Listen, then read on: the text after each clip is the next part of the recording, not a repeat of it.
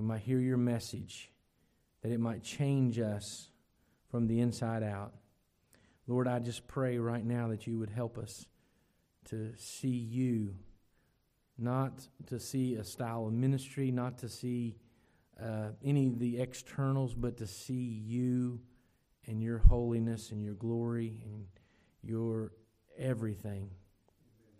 Fix our hearts upon you, Lord. And God, I pray that as we open up the Scriptures, that we would claim the promise that you, your Spirit, will guide us into all truth.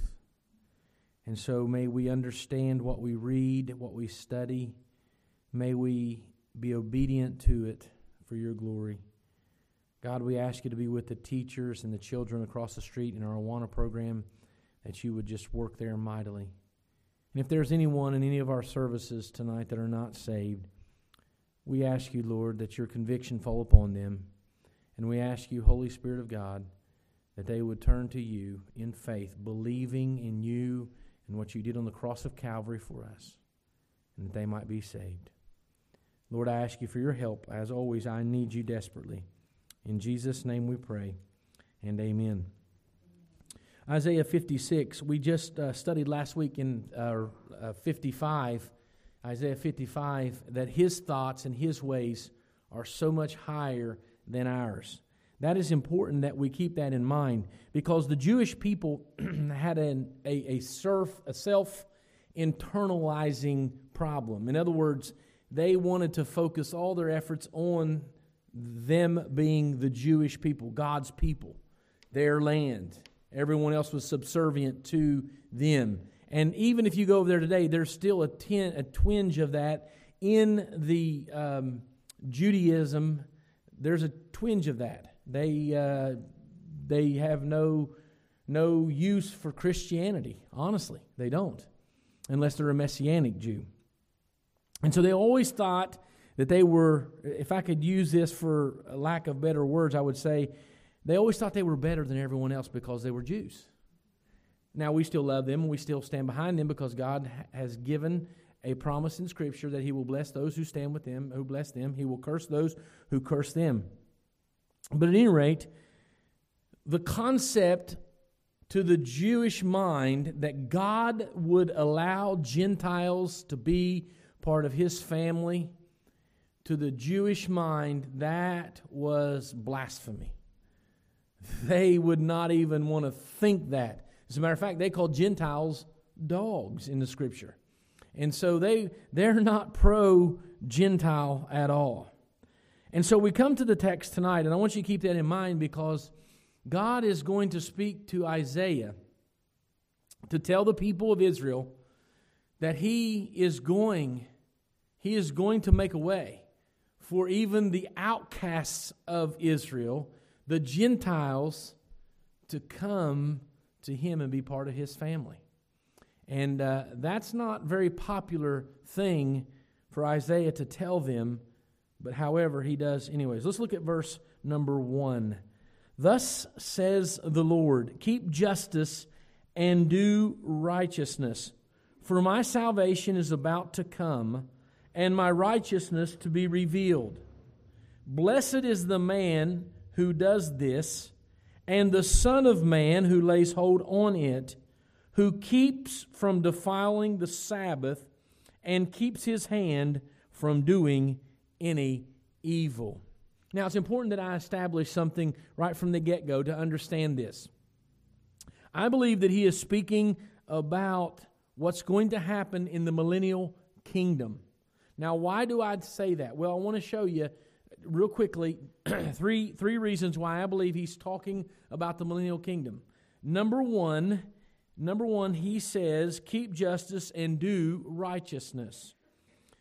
You and I know from the time that Israel came into existence until Christ comes back on this earth, no man, no man can do justice and do righteousness. As a matter of fact, the Bible says all of our righteousness is as filthy rags. So what he is saying is, he is telling us that man's inability to do righteousness. Now, however, during the millennial kingdom, we will have that ability to do righteous. Why?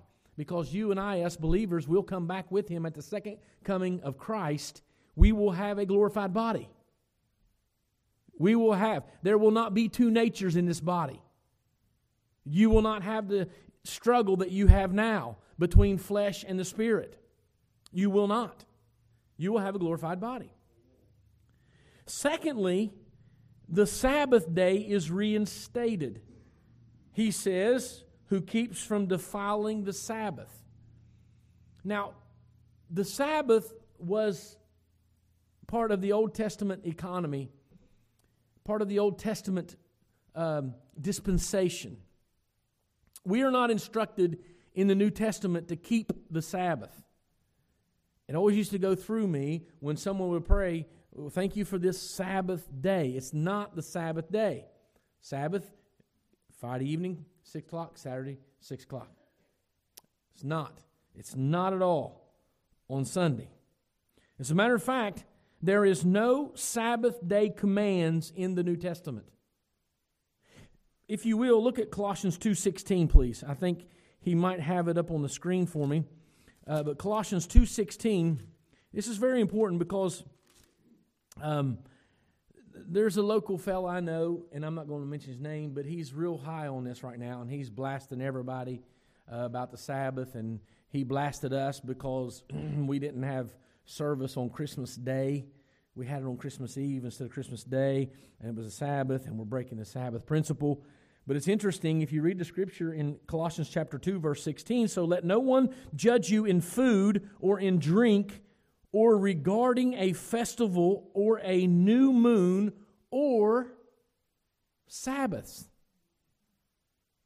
So the second reason I believe that he is talking about during the millennial kingdom is during the millennial kingdom, the Sabbath will be reinstated for those Jewish people.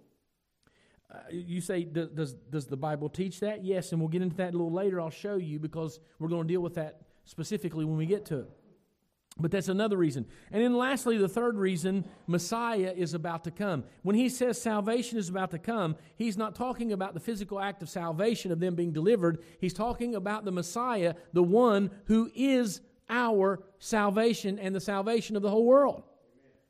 So he is talking about his physical coming, and when he comes at the second coming, he sets up his millennial kingdom. So now we're talking about the millennial kingdom. Now watch this. Notice what he says. There is a call to righteousness, a call to righteousness, verses one and two. Thus says the Lord, keep justice and do righteousness, for my salvation is about to come, and my righteousness to be revealed. Blessed is the man who does this, and the Son of Man who lays hold on it, who keeps from defiling the Sabbath, and keeps his hand from doing any evil.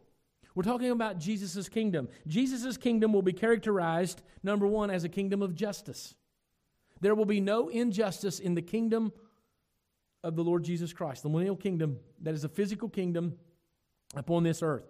Now, I have some friends.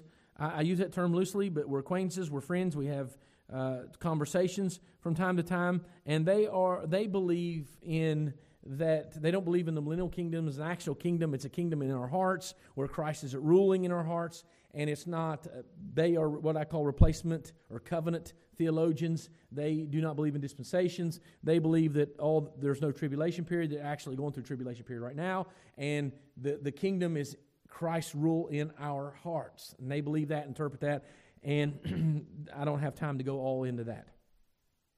But this is, as I understand scriptures, this is a literal kingdom, and his kingdom where Christ rules and reigns on the earth for one thousand years, it will be characterized by justice. There will be no injustice. Now let me ask you a question. Has there ever been a period of time in our existence, the earth's existence, where justice has reigned? No. Do you know there are prisons where there are innocent people in prison? Sure. They didn't get justice.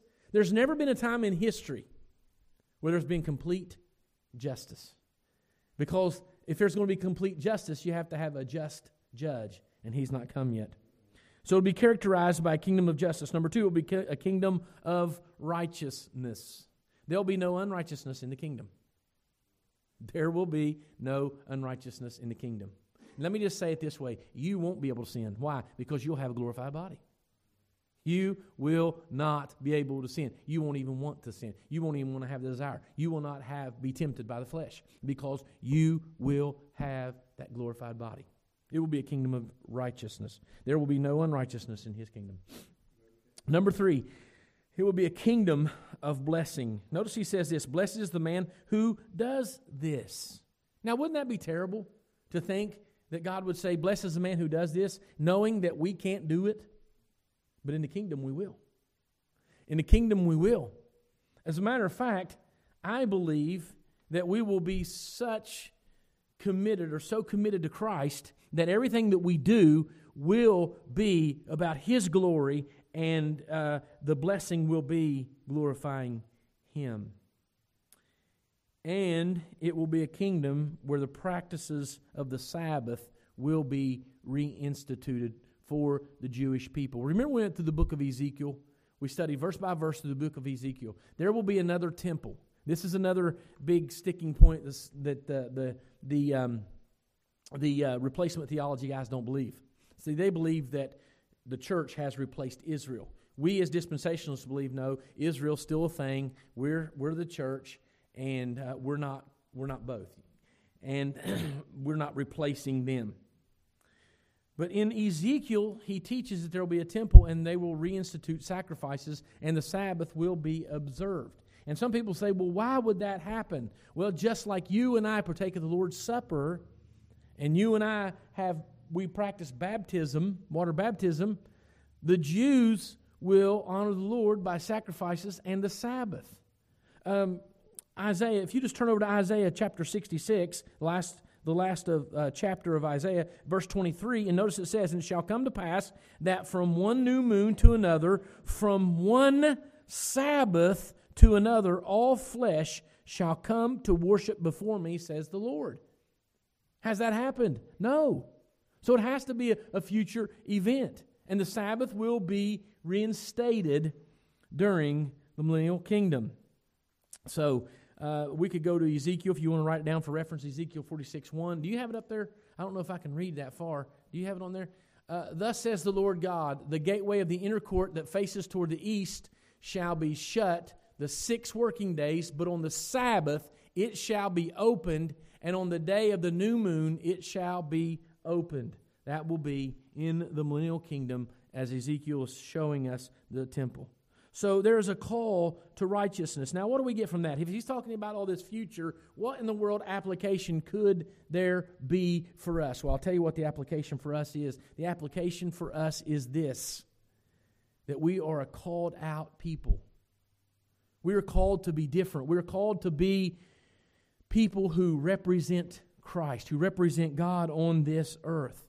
There's a call to our lives that we strive to live a righteous life. God did not save you and turn you loose to your own will to do whatever you want. God saved you and He indwelt you, and you will be sanctified or you will go home. You will be conformed into the image of Jesus Christ or you will go home prematurely. There's only two options for the believer. So we should strive to live righteously. Now, look at verse three, because now there's a call to all the nations. From time to time, I'll get questions like this. Well, what about somebody over in way out in a, in a village tucked in the middle of Africa somewhere? How are they going to hear the gospel? Well, Romans chapter one teaches us this, that man, there's what we call the general revelation and the specific revelation. Man can look up at the heavens and he can see that there is a God. If you'll look into the heavens and say, creation says that there's a God, I believe there's a God, He will, God will send someone to him with a specific revelation. That is the gospel. That's the gospel. And you say, well, I don't understand that. Remember, God's ways are so much higher than our ways. God's thoughts are so much higher than our thoughts. It's not a, a thing for Him to take someone and have them to sell all their belongings, move halfway across the world to become a missionary to reach unreached people groups. They do it all the time. They do it all the time. And there is this call to the nations. We are so Americanized in our religion, and we follow these little uh, sects of religion, and we we we have all of our little name and nomenclature, nomenclature there and all that stuff, and we, we go through all of the denominational stuff, but we don't realize that God's church is bigger than that. It's much bigger than that. It's a call to all the nations. Go and make disciples of all nations. Not just a few. Not just America. Not just, you know, the real nice places like uh, Spain or someone that's, you know, the French Riviera. I feel like I'm called a missionary to the French Riviera or something like that, you know. Uh, it's to the whole earth. And here now, God speaks and he tells Isaiah to record this. Look at verse three. Do not let the son of the foreigner who has joined himself to the Lord speak, saying, the Lord has utterly separated me from his people. The foreigner there is Gentile. It's a Gentile. And God is saying, don't let the Gentile say that the one that's joined himself to the Lord say, the Lord has utterly separated me from his people. It's a call to the Gentiles. And those whom God has called and who is, his work, his conviction has done its work in his heart, and they have joined themselves by faith. It's always been by faith. Some people preach that there are two gospels. There's only one gospel. The Apostle Paul was adamant about that. Well, what about the Old Testament people? The Old Testament people were saved by faith. Abraham was justified by faith. It doesn't just say it one time. It says it multiple times in the New Testament because God knew that we needed to hear that. It's always been by faith. It's not by faith and works. You, there are, you cannot add anything to it. You say, well, Jesus Christ hasn't even died. It doesn't change the fact at the, in the Old Testament when Jesus Christ hasn't died yet, it did not change the fact that it was still by faith. You go through Hebrews chapter eleven, you read the Hall of Faith, the Hall of Fame of Faith, and you will see it was by faith that all those great men and women did what they did. By faith. It's always been by faith. And uh, I would gladly discuss with anybody who says there's two ways of salvation or there was a faith plus works in the Old Testament before Jesus came onto the scene. I would gladly sit down and go through the Scriptures. I will not argue what someone wrote in a book. I will only refer to what this book says. And this book says that Abraham was justified by faith. And so were you, and so was I. So it's a call to the nations. Now, he says, nor let the eunuch say, here I am a dry tree. Now, we're adults, so we have to have an adult conversation. A eunuch was a man who was no longer able to function as a man sexually, okay? Uh, some were eunuchs born, the Bible teaches us, by that way. They were born that way. And some who served in the king's court were made that way so that they, the king never had to worry about his wife or his concubines. It was a cruel thing. And the, the horrible thing about it was they were not permitted in the temple because of their condition. Not to their fault. It was not their fault.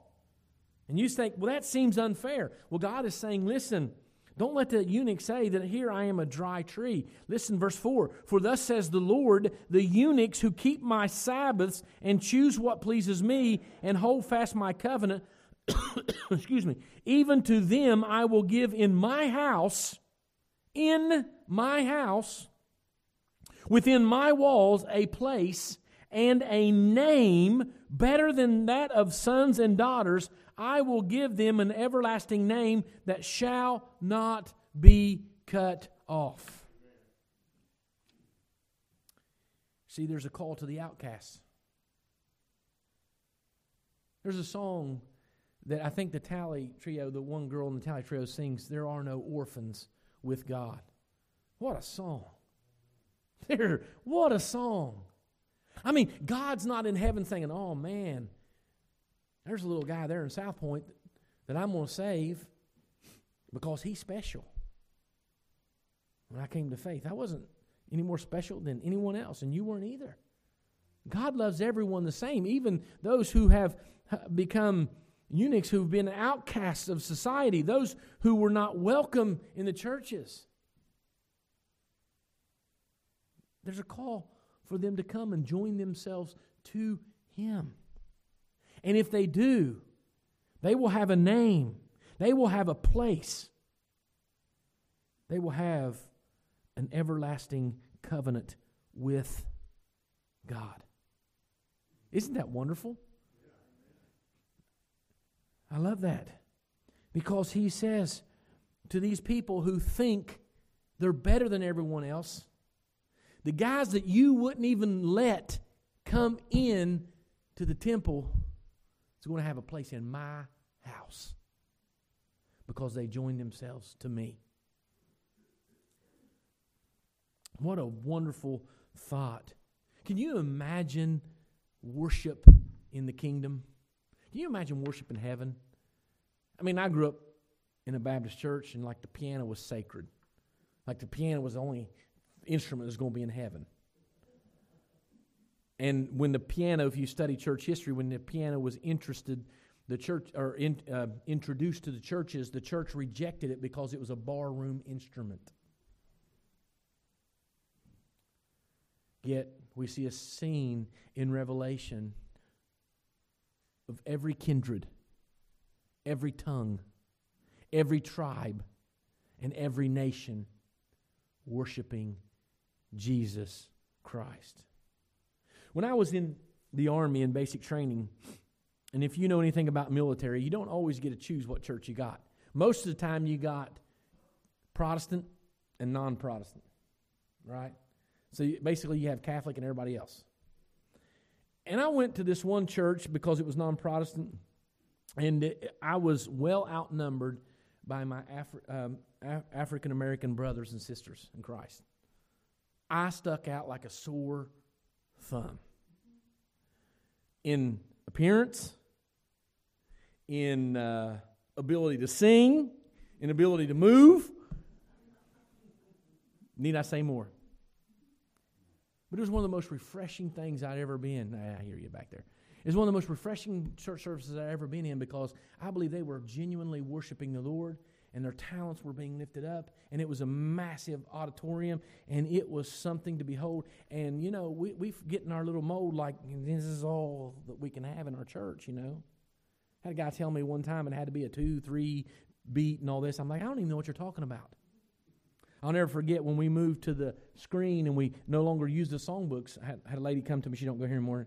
And she came to me. She said, well, Pastor, I don't like that we're doing away with the songbooks. And we don't we, we put it up on the screen and there are no music notes. And I said, well, I apologize. I didn't know you read music. She said, well, I don't. But um, listen, none of that matters. The only thing that's going to matter in the millennial kingdom is Christ. It doesn't matter what you like. It doesn't matter what I like. His kingdom is what He likes. It's what He likes. There's a call to outcasts. We were sitting in uh, the restaurant, my wife and my son and I, and um, down in Wheelersburg at Tor Loco.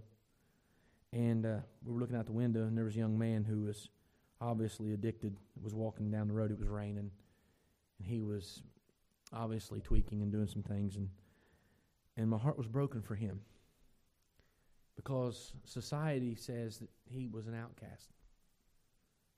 But you know, Jesus Christ can take him. He can lift him up out of the mud. He can place his feet on a rock and establish his going just like He did you and He did me. And sometimes the Christian church acts like the Jews. Us four and no more. They don't have a tie. And the, oh, ladies are not wearing dresses and you know, all this and all that. We, we were at a Wendy's. I embarrassed my wife. I don't mean to. It just happens. This girl had dyed her hair Kool-Aid red. And I'm looking at her, and I'm looking at the thing on Wendy's sign, and I'm looking at her, and I'm looking at Wendy. And my wife turns and walks, and she as she goes, I said, you know, if you had a few more freckles, you'd look just like Wendy.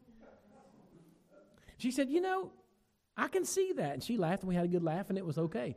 And uh, I, Amy said, I can't believe you said that. I said, well, she wouldn't, she wouldn't have dyed her hair with Kool-Aid if she didn't want somebody to notice it.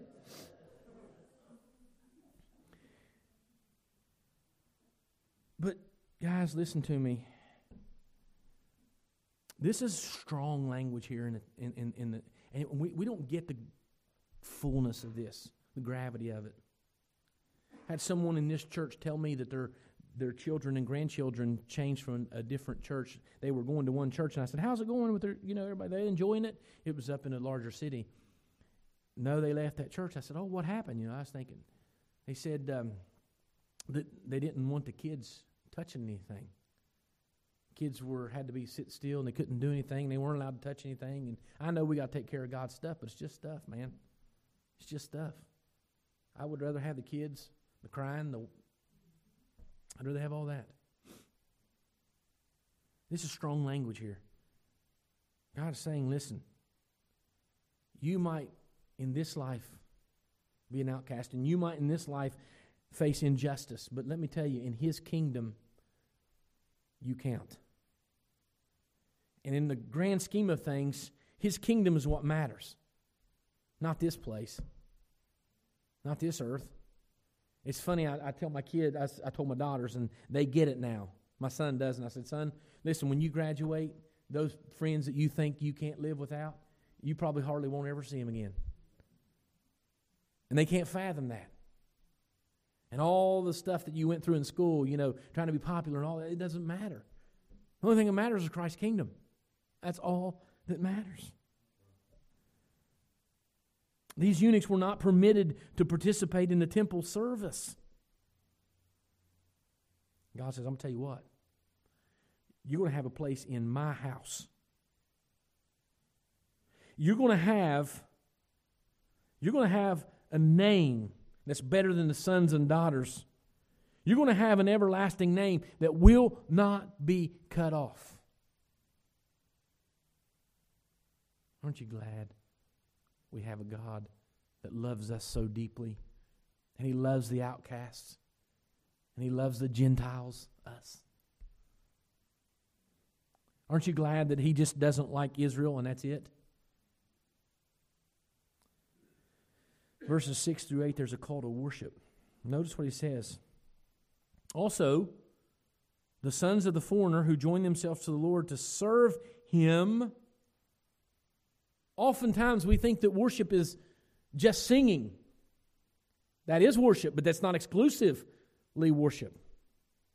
When you serve the Lord, you are worshiping Him. You say, well, I don't like to do something uh out in front of everybody. Listen, the person that cleans and the person that fixes things and the person that does things behind the scene, when they, if they're doing it genuinely for the Lord, that's worship. That's why it's important that everyone find a place to serve. There's the invitation. Listen to this. All, also the sons of the foreigner who join themselves to the Lord to serve Him and to love the name of the Lord to be His servants.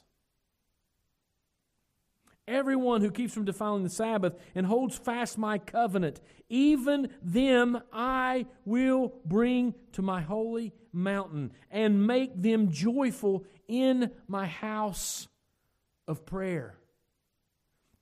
House of prayer. Doesn't that sound familiar? When, remember when Jesus confronted the money changers? You den of thieves, don't, this is my house of prayer. Don't defile the house of prayer. He could have said the house of worship. He could have said the house of this, that, or the other. But He said the house of prayer.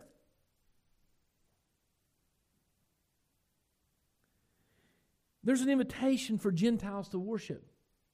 See, Gentiles were not allowed in the temple. They were not allowed to worship. The eunuchs were not allowed to worship. But he says, you come. You come, serve Him. Love the name of the Lord to be His servants. Love it. I got to go to church. I got to go down there and do this. Nobody else will do it. I won't have to teach tonight. So-and-so's not showing up. No. Those who love His name and want to be His servants. I want to do for the Lord. I want to do for the Lord. An invitation to the house of prayer. Their burnt offerings and their sacrifices will be accepted on my altar. Are you kidding me? The Jews are flipping out about right now. You're going to let the Gentiles and the eunuchs offer up sacrifices on our altars? Hello, it wasn't your altar. It's His altar. For my house shall be called a house of prayer. Notice this. For a few nations. For one nation. For all nations. For all nations. The Lord God who gathers the outcasts of Israel says, yet I will gather to Him others besides those who are gathered to Him. The Jews, I, I won't get it in the end, okay? The Jews, the Jews, those who've come to faith in Christ, those Messianic Jews, those who believed in Jesus, when they're at that final scene in Revelation that we see with every kindred, tongue, tribe, and nation, they're going to be shocked. There's others here besides us. Isn't that the way we are sometimes? You know, there's other churches in Sauda County besides us. Yet sometimes we're so territorial, we act like we're the only ones in Sauda County or in the United States of America, or in the n- numerous other nations. We're not. I love it. I love it. And I hope that the churches increase. I hope every church in Sauda County that's a Bible-believing church that teaches the Bible, I don't care what name they got on there, if they teach the Bible, and they believe the Bible and they obey the Bible, I hope every church in Sauda County grows exponentially.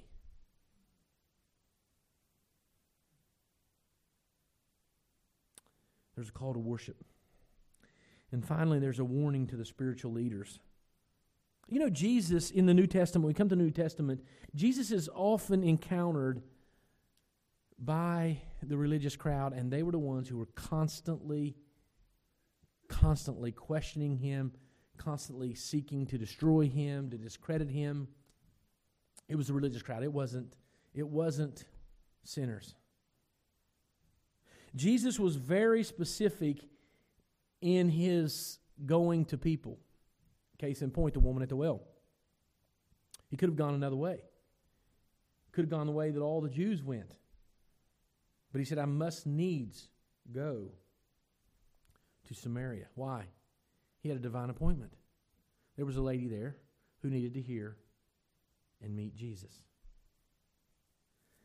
There's a warning to spiritual leaders. Look at verse nine. Now, you don't at first know what He's talking about when He calls them beasts. And all of you beasts of the field come to devour, all you beasts in the forest. Note why. Look at verse ten. His watchmen are blind. Notice the condition of the spiritual leaders. His watchmen are blind. They are all ignorant. They are all dumb dogs. They cannot bark. Sleeping, lying down, loving to slumber, they're lazy. Yes, they're greedy dogs, which never have enough. This is their character. They're greedy. They never have enough. Sow a seed into this ministry, and God will bless you tenfold. And they are shepherds who cannot understand. The question is, are they unregenerate? Are they lost? The Bible says the natural man cannot receive the things of God. Could it be that some of them are unsaved, perhaps. Look at their character, continuing in verse eleven. They all look to their own way. For every one, for his own gain, from his own territory. His own name, his own image, his own gain, his own territory, his own way. This is more than a falling by the wayside or a temptation. This is a deliberate act. This is their character. They're deceivers. And God says, listen. Look at verse twelve. Come, one says, I will bring wine, and we will fill ourselves with intoxicating drink. Tomorrow will be as today, and much more abundant. This is, this is their character and their condition. They're deceived, and they're deceivers. Now, in this text, I want, I'd like to have, uh, real quickly, just six points real quick about this that I think will help you make an application to us. This text is about Jesus' kingdom is coming soon. You better be ready. You better be ready. You say, well, he promised them. Listen, God doesn't count time like we count time. Some of you perhaps have already looked at your clock, your watch, since, or your phone since you've been in here to see how long we've been here. God doesn't count time like we count time. Jesus' kingdom is coming, whether you believe it or not. You better be ready. Israel, you're not the only one. The Gentiles are going to come.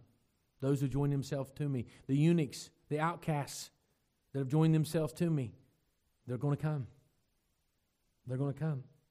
They're going to be a part of that kingdom. You're not the only one, Israel.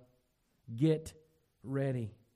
Number two, Jesus invites everyone to join themselves to Him by faith. There is no other way. There is no plan B. It's always been by faith in Jesus Christ. There is no other way to get there. He invites those. The Bible teaches us that He is the propitiation for the sins of the whole world. Jesus' death is sufficient to save you, me, and every outcast out there.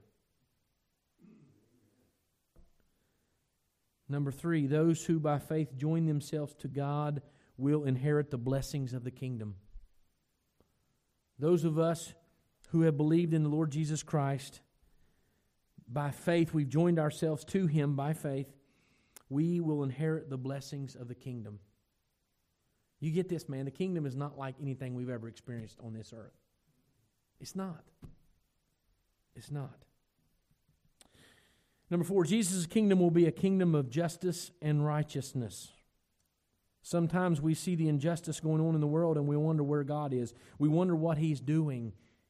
May I say to you, when the church, the Spirit-filled church who is restraining all flat-out evil in this land, when we are pulled out at the rapture, it will be very, very evil right on this earth. It will be extremely evil. As a matter of fact, the only thing that's keeping everything from being full-fledged, all evil, is the Spirit-filled church. That's the only thing. You take our influence out, it's over.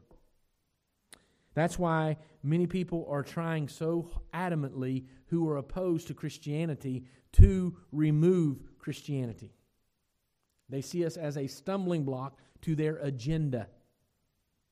And we are, because we, the Spirit-filled church is restraining all evil. Number five, spiritual leaders are to encourage and lead people to the King. They're not to build their own empires. They're not to build their name. They're not to make it their own name. They're not to be deceiving people. They're not to become wealthy because of ministry. I'm telling you this, They are to encourage people to come to the King. That's what they're called to do. And lastly, spiritual leaders must shepherd people to worship the King. Worship the King. Guys, listen to me. I'm telling you this. This is extremely important. If you name the name of Jesus Christ, you should worship Him daily. You should be worshiping Him. Not a form of religion, not a style of ministry, not people, not ministers. Jesus. Jesus. Worship Him. Worship Him. Worship Him. This is the message. The message is this: my salvation is about to come. And what a message that is. Aren't you glad that He welcomes Gentiles to join themselves to Him? Aren't you glad? I hope so, because we're all Gentiles in this room. We are. You know, there are no outcasts with God. Whoever, whatever your history is, whatever you've done, you can believe in the Lord Jesus Christ and be saved. Amen. Let's pray first. Hold on. Let's pray.